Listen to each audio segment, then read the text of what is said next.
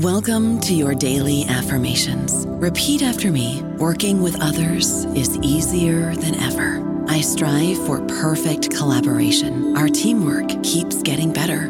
Yeah, affirmations are great, but Monday.com can really get you the teamwork you desire. Work together easily and share files, updates, data, and just about anything you want all in one platform. Affirm yes to start or tap the banner to go to Monday.com. Find a fresh take on a fall getaway to Wilmington, North Carolina and beaches. Enjoy hiking trails in a state park, fresh seafood with a side of live music, and fall festivals galore. Then live it up along the Riverwalk in Wilmington's historic downtown. With three island beaches, Carolina, Kure, and Wrightsville, and a vibrant downtown, you get the best of the Carolina coast all in one place. Plan your fall getaway at WilmingtonandBeachesVacation.com.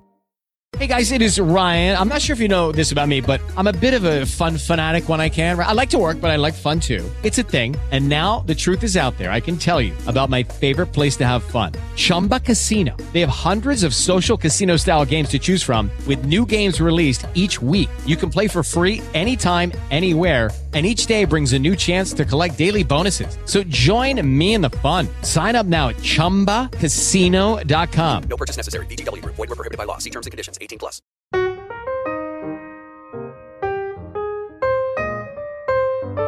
Hello, everyone, and welcome back to New Books in Biography. I'm Mark Klobas, your host for the channel. Today I'm talking with Bonnie Anderson about her biography of the 19th century activist and reformer, Ernestine Rose, entitled The Rabbi's Atheist Daughter.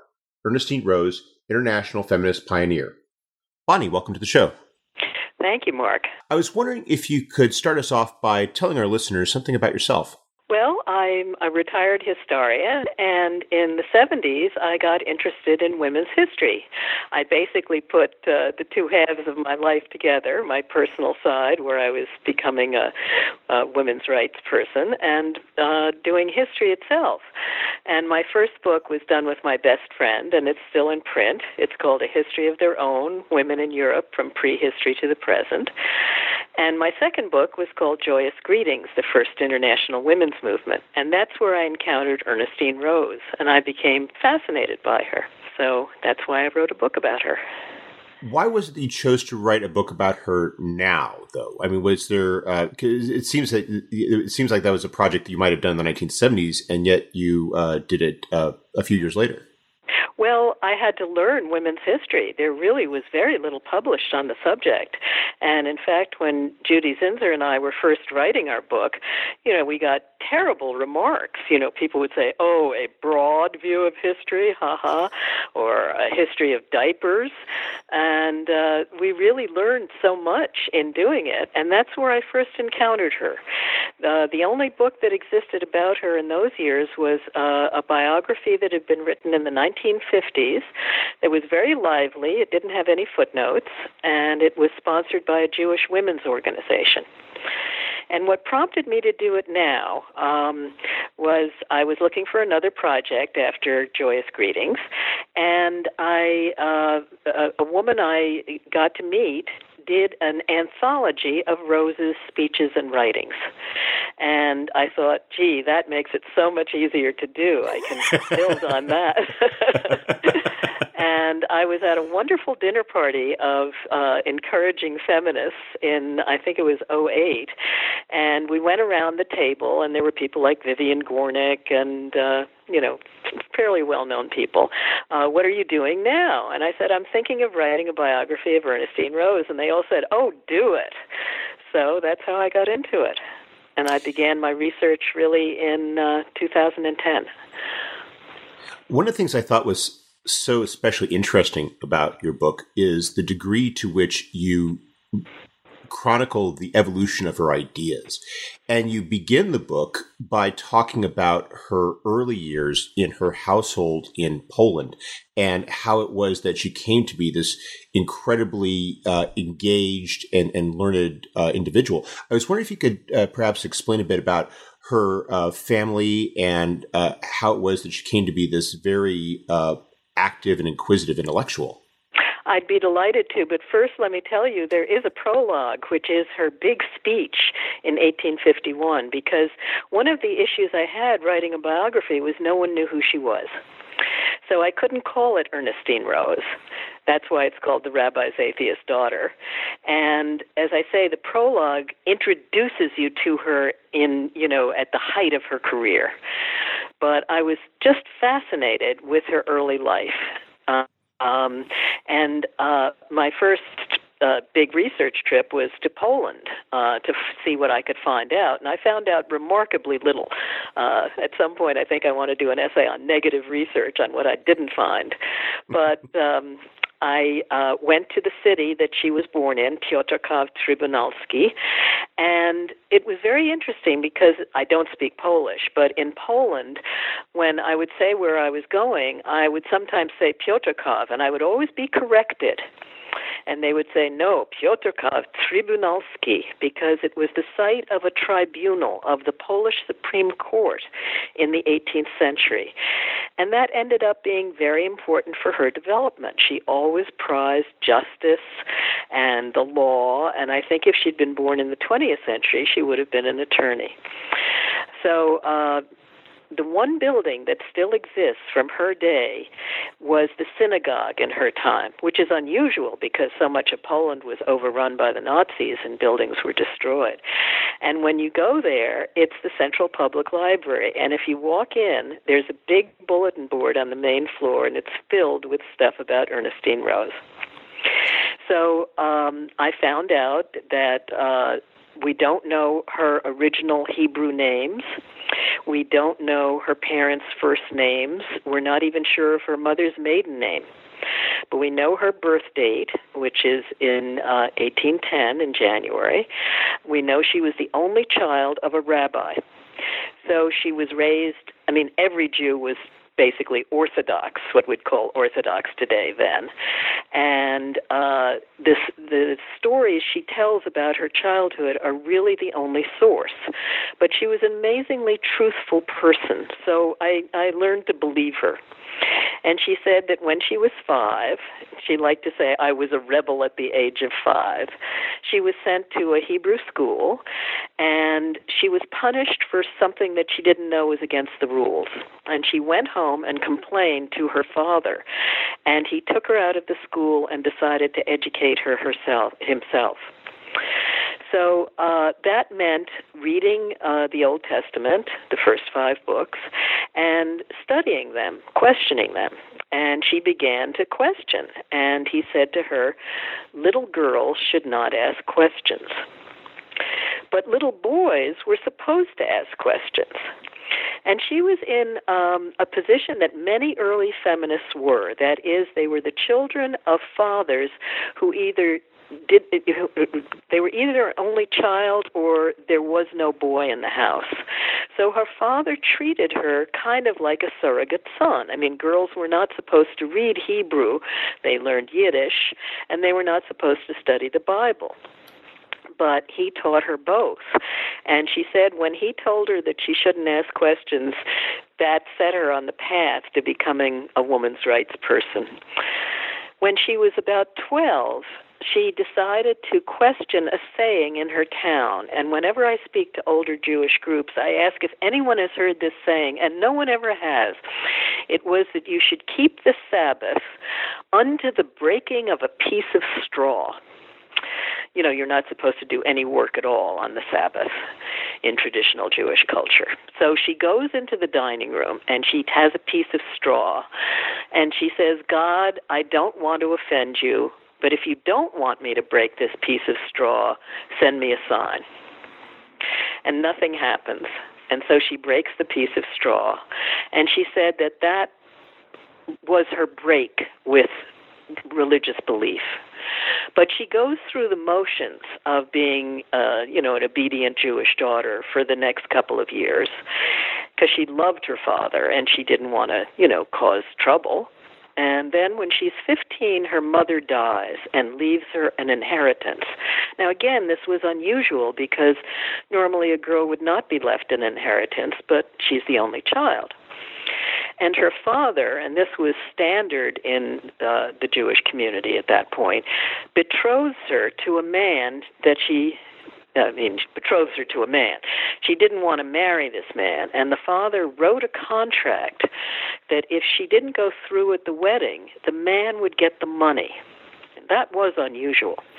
So she said that she throws herself weeping at her fiance's feet and begs him to release her. And he said, Why should I release you? You're beautiful and rich. And he then goes to a district court in the city of Kalisz, which was about 60 miles from Piotrków Trybunalski, to uh, put through his case. And that's when she shows uh, a kind of gumption that really characterized her throughout her life. She hires a sleigh, it's in January, and she rides alone to the court the sleigh breaks down in the middle of the night, and the sleigh driver says, Well, we can wait till tomorrow, can't we? And she said, No, the case is heard tomorrow. Go and get help. And she describes sitting alone in a Polish forest covered with snow, hearing packs of wolves howl in the distance. The driver returns, and she makes it to court the next morning. Now, I couldn't find the records, but Polish history has been so turbulent that so many documents have been lost. She argued her case, and for reasons we don't know, it may have been anti Semitism, it may have been they were impressed with her, they give her the money. And she goes home and she finds that her father has remarried, which you were supposed to do in the Jewish community, but to a girl her own age. And she said she realized she could not get on with a stepmother who was 17 years old. And she gives her father some of the money and she leaves her home, Poland, and Judaism forever. That point you made about gumption, I thought you underscored very nicely by explaining the context of the times. You describe, for example, when she leaves Poland, her first destination is Berlin, and you describe it wasn't necessarily unusual for women to travel per se, but the idea of a respectable woman traveling was unusual. And, and, it really pointed to the, the challenge of not just the physical journey, but the idea that she was a, you know, a, a respectable woman, educated, and how she had to travel and also maintain her respectability. And it spoke to this, the, the, the various world fields she'd have to navigate over the yes. course of her entire life. Yes. Well, a lot of, like the city of Berlin, for instance, didn't want women entering alone because they assumed that they were prostitutes. So um, she certainly must have carried herself with dignity. And then her entry to Berlin is a second example of her backbone, uh, because the, the rule was for, as they called them, Israelites, that they had to have a uh, a Berlin uh, magistrate speak on their behalf or put up a bond that they would not, you know, do anything terrible. And she says to the customs agent, I don't need a bond. I'm not going to do anything wrong. And he said, Well, then the only person who can admit you is the king. And this was the King of Prussia, Friedrich Wilhelm III. And um, again, I couldn't find any records of this. Uh, you know, the, the the king had an audience every week with people who could just come and speak to him, but records were not kept of those meetings. But she describes her encounter, and it's right in tune with, with the way he acted in these years. He was very uh, concerned to convert Jews to Christianity, and he belonged to a society to do that. So her account is that she pleads with the king, says, I want to stay here. And he said, Why don't you become a Christian? And she says, why should I embrace the branch when I have rejected the trunk? and I thought that was, uh, you know, what we call uh, esprit d'escalier, the spirit of the staircase, the great remark you think of when you're leaving. Uh, but she was so witty and so good on her feet and had spent, you know, all those years debating with her father that I think she probably said it. And he says, all right. So he gives her permission to stay in Berlin. So it's a second amazing act of, of rebellion. And I had to figure out why did she pick Berlin instead of say Warsaw? And I think it was because again I don't have evidence, but I think it was because Berlin was the most liberal Jewish community in Europe whereas Warsaw was very Hasidic at that point, so very traditionally religious and spiritual, and not the way she she was as a person.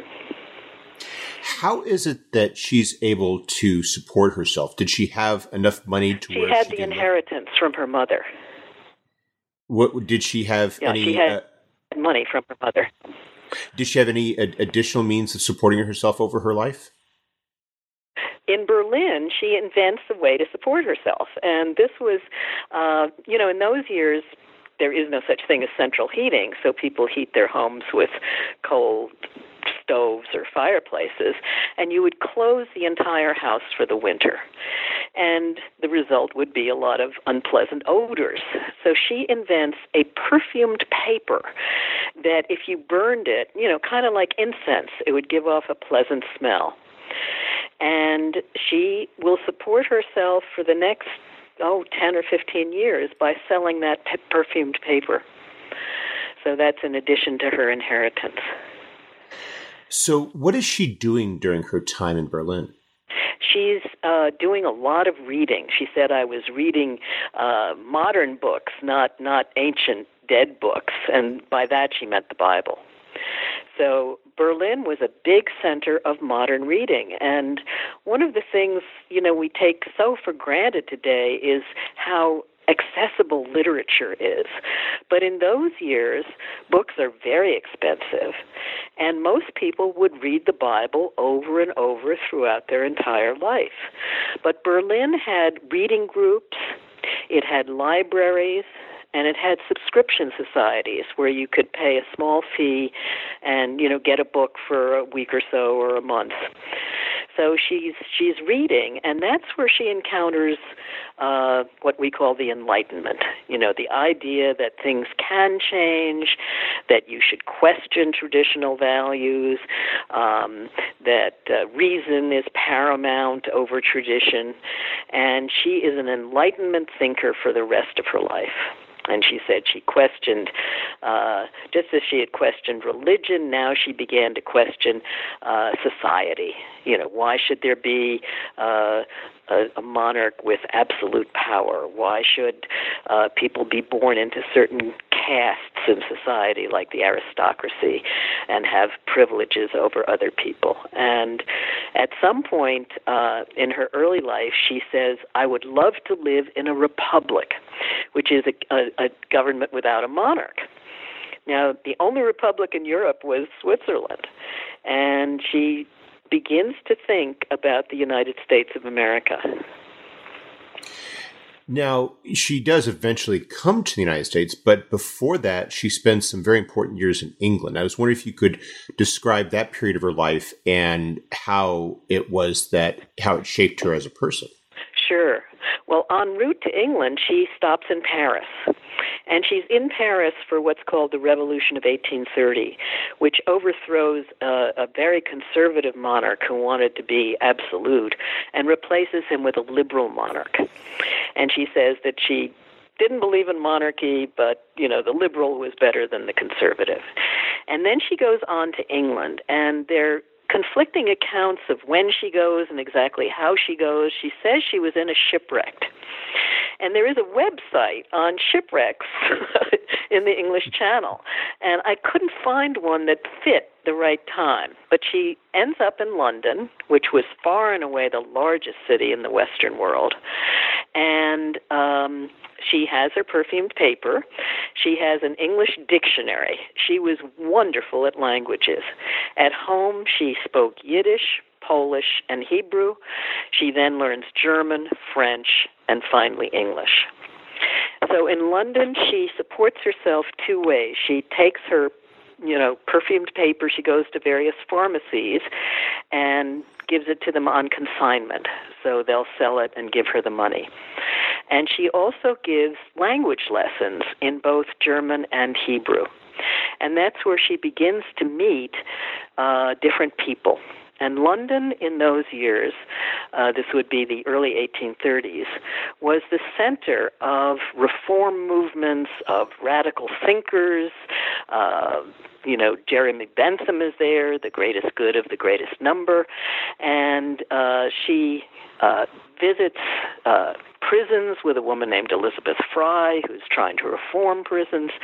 And this is where she meets the person she called her her second father, uh, Robert Owen. And that's going to be a tremendous influence for her entire life. Owen was a real uh, character. He's goes out to work when he's 10, which is standard in those years if you weren't wealthy. And by 20, he's running the largest textile factory in the British Isles. And he has a different philosophy of how to do that. He treats his workers very well. He builds schools for their children. He builds good housing for them. He tries to discourage drunkenness.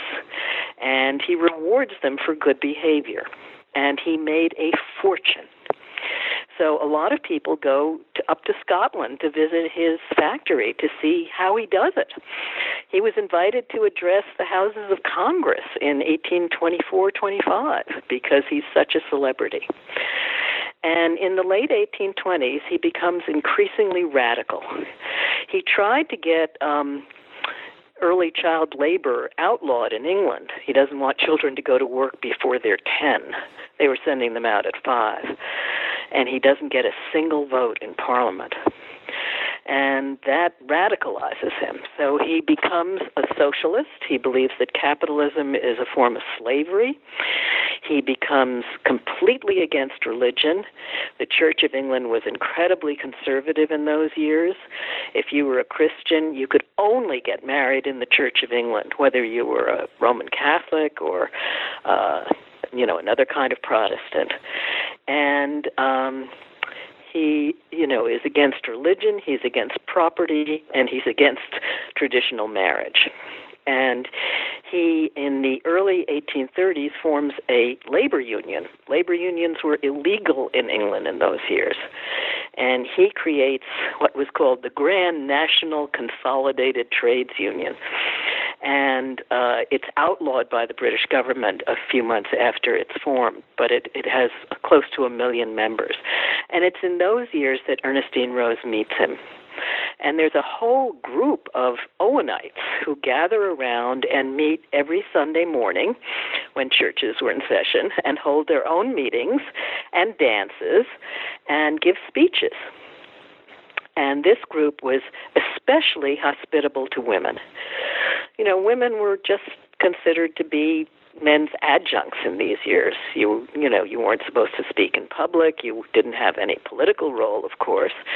But in Owenism they do. So this is where she begins to speak in public.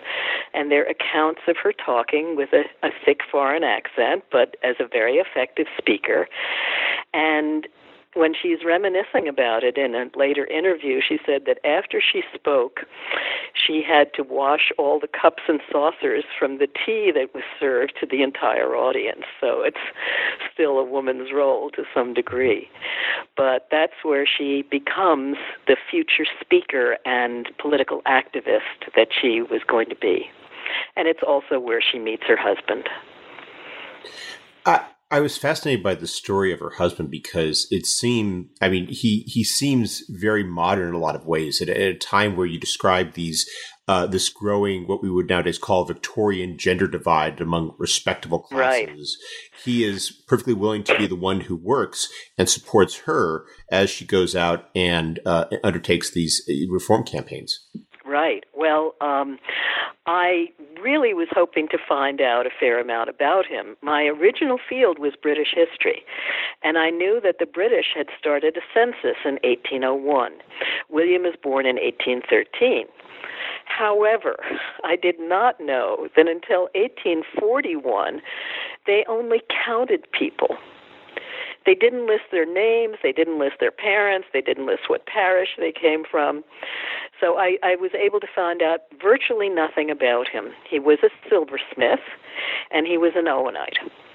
So they meet in the movement and fall in love and they were deeply in love for their entire lives. I mean, he there's one letter from him and he's semi-literate. You know, he he can't spell, but he talks. He mentions twice "my dear Ernestine" in that letter, which is from 1840, and um, they decide to get married. But how are they going to get married? They won't go to a church, but they need something that's more or less legal. So they hire a notary public to come to his apartment, and he testifies that they have swear, you know, sworn that they will be husband and wife.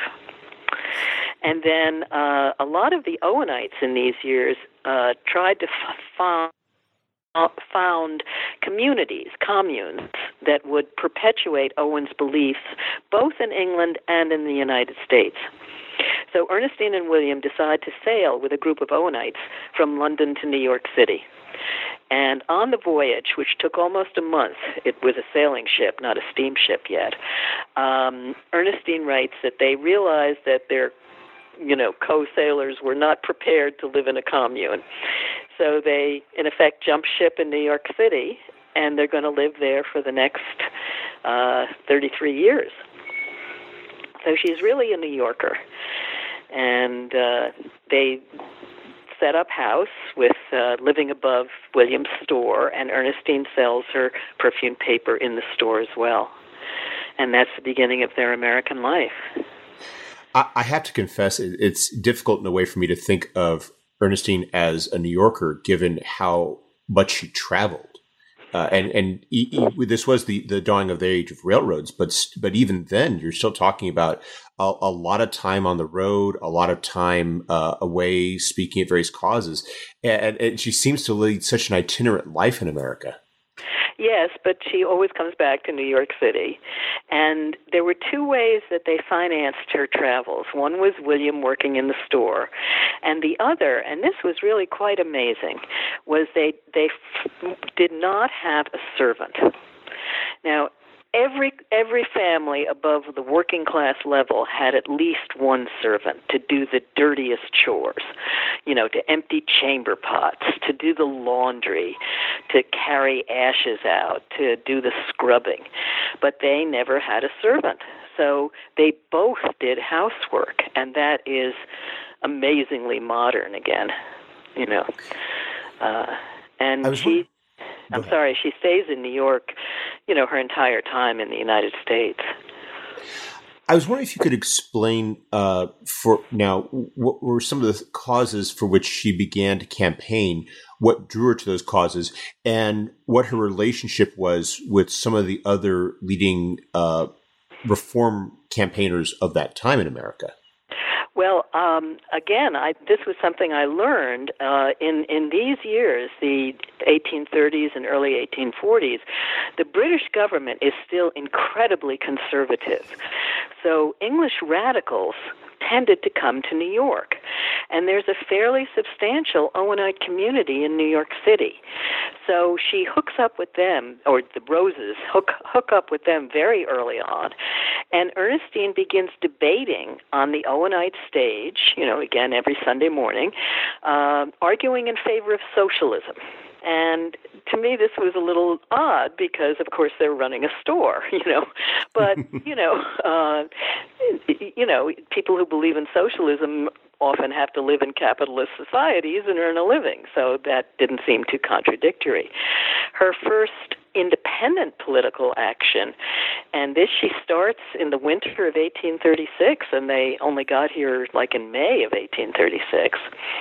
Is she has a petition for married women's property rights. And again, this is a very capitalist cause. But when, uh, if a woman was single, she could own property and she could keep property that was given to her or that she inherited. But the second she married, everything she owned, including her pocketbook, belonged to her husband. And there are police reports from this era that say one purse, property of Mr. Henry Fawcett, right? So she goes around lower Manhattan in her broken English, uh, trying to get women to sign a petition for property rights. And she said she got one signature a month. And those were the first causes she's she's involved in. The next uh, major thing is, uh, again, I didn't know this. Uh, the big event in the Owenite movement was to celebrate the birthday of Thomas Paine. The same Thomas Paine who wrote Common Sense. But it's not for that reason. It's because he wrote a book called The Age of Reason, which argued that all religions are false and they are plots against the common man and they should be overthrown. And I think I have a quote from Mark Twain in the book that it took a brave man to say he had read The Age of Reason before the Civil War. So Thomas Paine was born on January 29th, and Rose complains at some point, I wish he'd been born in a warmer time of the year. And very early on, they had, I mean, they started, they had celebratory banquets, and they invite um, William to the banquet. And Ernestine and the other wives for dancing afterwards. And they don't like this. And Ernestine organizes a rival banquet where women are invited to the entire event. And one year two are held, and then the next year hers takes over. And she'll, in a few years, become the president of the evening and preside over the whole proceedings. So that's where she begins her political activity. That that uh, that what you just described uh, strikes me as, is sort of the uh, a very interesting dynamic which she faces, which is like she can't simply pursue one cause because she's she's campaigning on behalf of socialism, for example, and then she, in the process of doing so, encounters these restrictions, so she has to address that, and then that right. leads her to issues of Uh, of, of oppression more generally, and so she becomes more involved in the abolitionist movement. It, it's like there's there's so many causes for her to address, and she can't really focus upon one because it would, in effect, you know, she then she encounters the constraints of all the others. Right. Well, she she basically gives up socialism, but she gets involved in free thought, you know, and atheism, in in anti-slavery, and in women's rights, and those are her three big causes and that's when she begins to meet allies. Uh, she meets other women uh, who are fighting for married women's property rights. She meets a woman named Paulina Wright Davis, and she meets Elizabeth Cady Stanton. So that's the the beginning of a woman's movement in the 1840s. Now, you describe her life within the dynamic of this reform movement and the changes that take place within it. Could you explain how her activism evolved during this period in terms of how the abolitionist movement emerged, how it dealt with the political issues of the 1850s? Did she find that she was being uh, sort of driven by events, or was she increasingly shaping, you know, making her own determinations about priorities and focusing her energies that way? Well, I think she was basically inspired by Owenism, and she continually quotes an Owenite saying. She said, uh, Black and white, male and female, all are equal, all deserve human rights. So she really makes no distinctions. And uh, I read a very interesting piece on the Owenite movement in New York City in these years, and it was very racist. There were a lot of white Owenites who didn't want to sit next to a black person, for instance. And she is not at all racist. Um, she shares a platform with black speakers, from Sojourner Truth to Frederick Douglass, and she's just convinced that slavery is wrong and uh, blacks are completely equal to whites. In the 1860s, she's at a conference and a black abolitionist makes a speech, William Wells Brown, and she says, That is the best speech of the convention, and I will pay to have it printed and put on the desk of every member of Congress to prove that black people can take care of themselves. So she is, you know, totally committed as an abolitionist. And again, a lot of the abolitionists in this period were very racist. They wanted blacks to go back to Africa if they were free. Um, and in fact, when Sojourner Truth meets with Abraham Lincoln, that's what he suggests. Uh, and she's, or, or rather, with Frederick Douglass meets with Lincoln, and Douglass says, "My family's been here for six generations. What do you mean go to, go back to Africa?" you know, so um, and of course it was it, it, it was anti-slavery that splits as a movement over the question of could women participate equally. Uh, there's a big anti-slavery uh, convention in London in 1840, and Elizabeth Cady Stanton goes there on her honeymoon, and Lucretia Mott leads a delegation of women delegates from the United States, and they're not allowed to take their seats. And there's a whole debate, and it's decided that women can't be delegates. And the Anti Slavery Society of the United States splits over the issue of can women participate equally. And the far larger and more powerful group says no. So that's one of the real origins of an American women's rights movement, and that's something that propels Rose to do women's rights. Now, one of the difficult things I had to explain was I think most Americans today have heard of Seneca Falls in 1848, which is the first women's rights convention. But it's very small, it's very local. The only people who come are people who live in the immediate area of Seneca Falls, which is way upstate in New York. And what starts, what Rose participates in, are the first national conventions of women's rights, which are much less known today. And in 1850, the first national convention is held in Worcester, Massachusetts, which is a growing city. And that's where she participates, speaks, and comes to the fore. She was an excellent speaker very funny. Uh, she knew her audience. She didn't talk too long, and she could really rouse rouse a group. You describe her in these debates, and, and one of the things you, you talk about is her, and you quote uh, contemporary reports of those debates as to how uh, effective her argumentation was.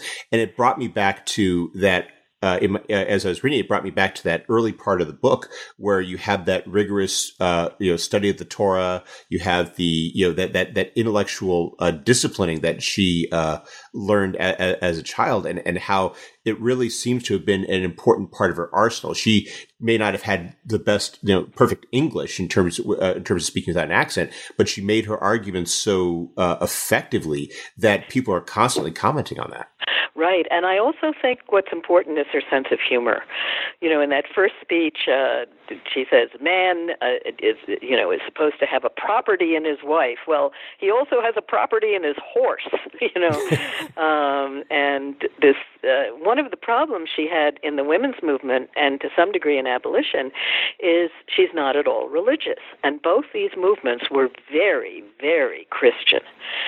So um, she's not going to come out as a major atheist in these venues, but she meets a, a lovely woman who's a, a Christian abolitionist, and she the woman says to her, "I think I will meet you in heaven one day," and Ernestine Rose says, "Then I will say what a mistake I made, and you will congratulate me." You know, so she's she's humorous, and uh, that goes a long way. Um, in this period. But yes, she's a wonderful arguer, and as I say, she mutes her her atheism in groups that are going to be very much against it.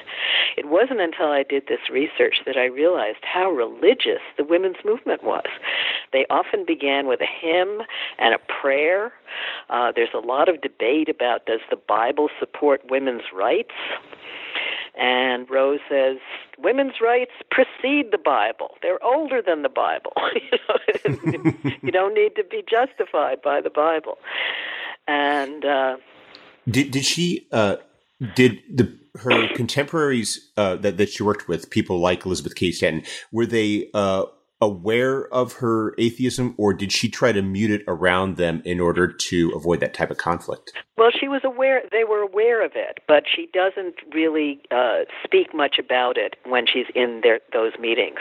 I mean, the picture I have of Stanton in these years shows her with a giant cross around her neck.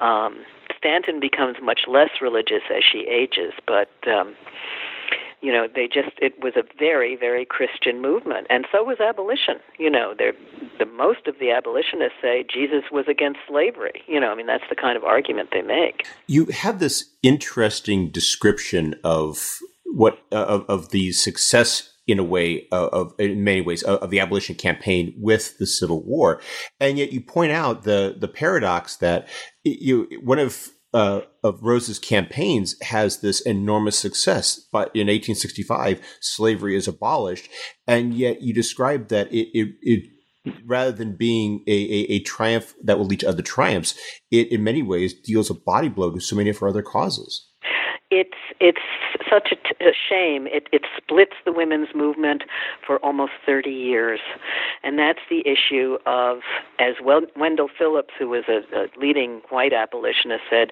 "Now is the Negro's hour," and what he meant was the black man's hour and it's time for black men to get the vote.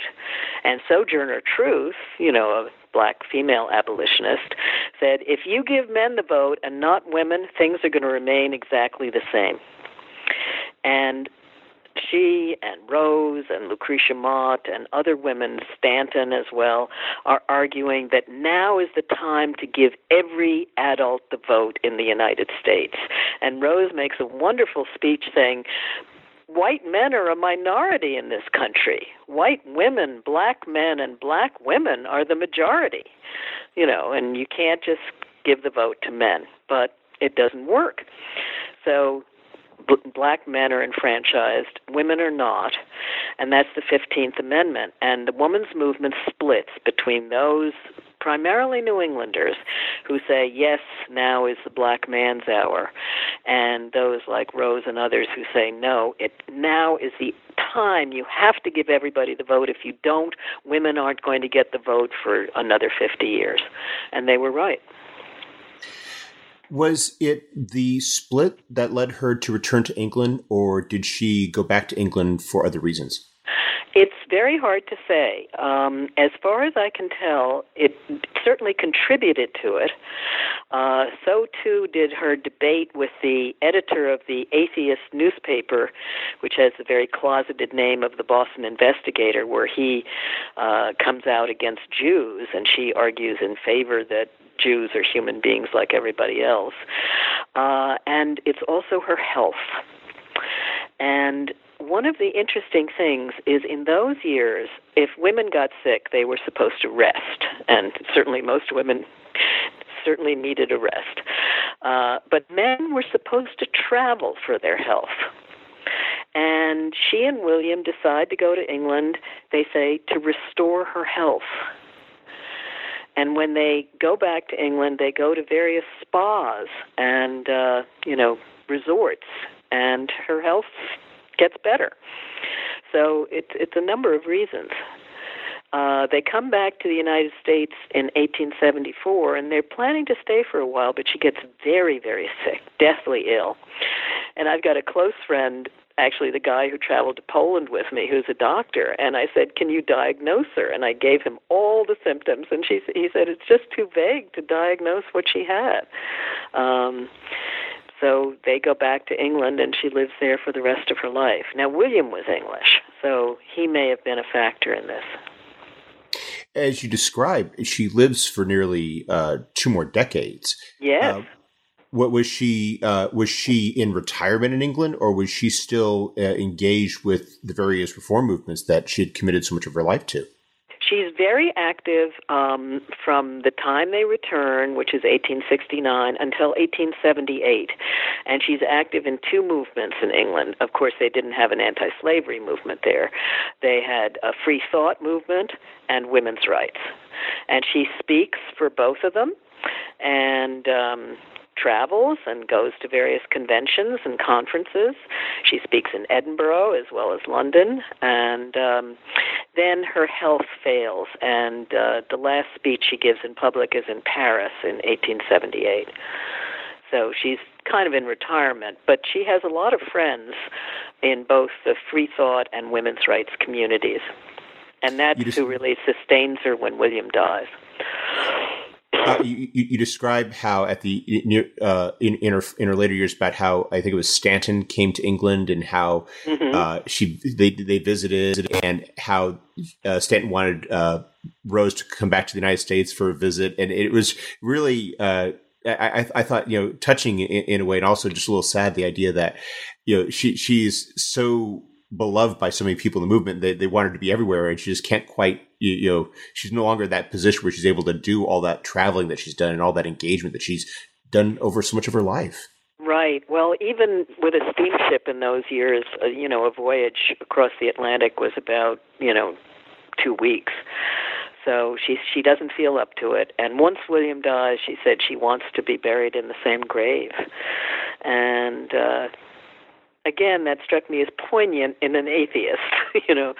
um, but uh, she's she's she's still a personage, you know. I mean, there are accounts of her. Um, you know, going to Brighton in the summertime and sitting, she can only use a wheelchair at that point, but sitting by an open window and having pennies on the windowsill, and anybody who needs money, she, she gives a penny to. And she's still fighting her free thought battles because in those years, ardent Christians decided that they could convert atheists on their deathbed. So a uh, a missionary student sends her, uh, you know, a letter saying, "Now that you're old and sick, I think you'll convert to Christianity." And she says, "Nonsense!" And she sends him her speeches, and he sends them back ripped up, you know. And when she is dying, actually, she's very afraid that someone will come and try to convert her. And she has the daughter of her very close friend in the free thought movement, who's unfortunately died, uh, the man, Charles Bradlaugh. But the daughter, she wants her to be with her. And the daughter doesn't make it, but she has a doctor and a, and a, a servant who protect her from that kind of conversion. Well, we've taken up a lot of your time, but before we go, could you tell us what you're working on now? Well, I joke that my books are getting smaller and smaller. You know, first I wrote all of women's history, then I wrote about 30 years, then I wrote about one life, and my next project is going to be a family memoir. Uh, both sides of my family came to this country in the middle of the 19th century, uh, and both my parents wrote memoirs. My father was a songwriter. He wrote the words to Body and Soul, really? which is a jazz classic, and uh, I really want to do a family history. Well, uh, that sounds like a great project. I look forward to reading it when it comes out. Me too. Well, I haven't quite started it yet, but that's my next project. Well, Bonnie Anderson, thanks for taking some time out of your schedule to speak with us. I hope you have a wonderful day. You too. Thank you very much.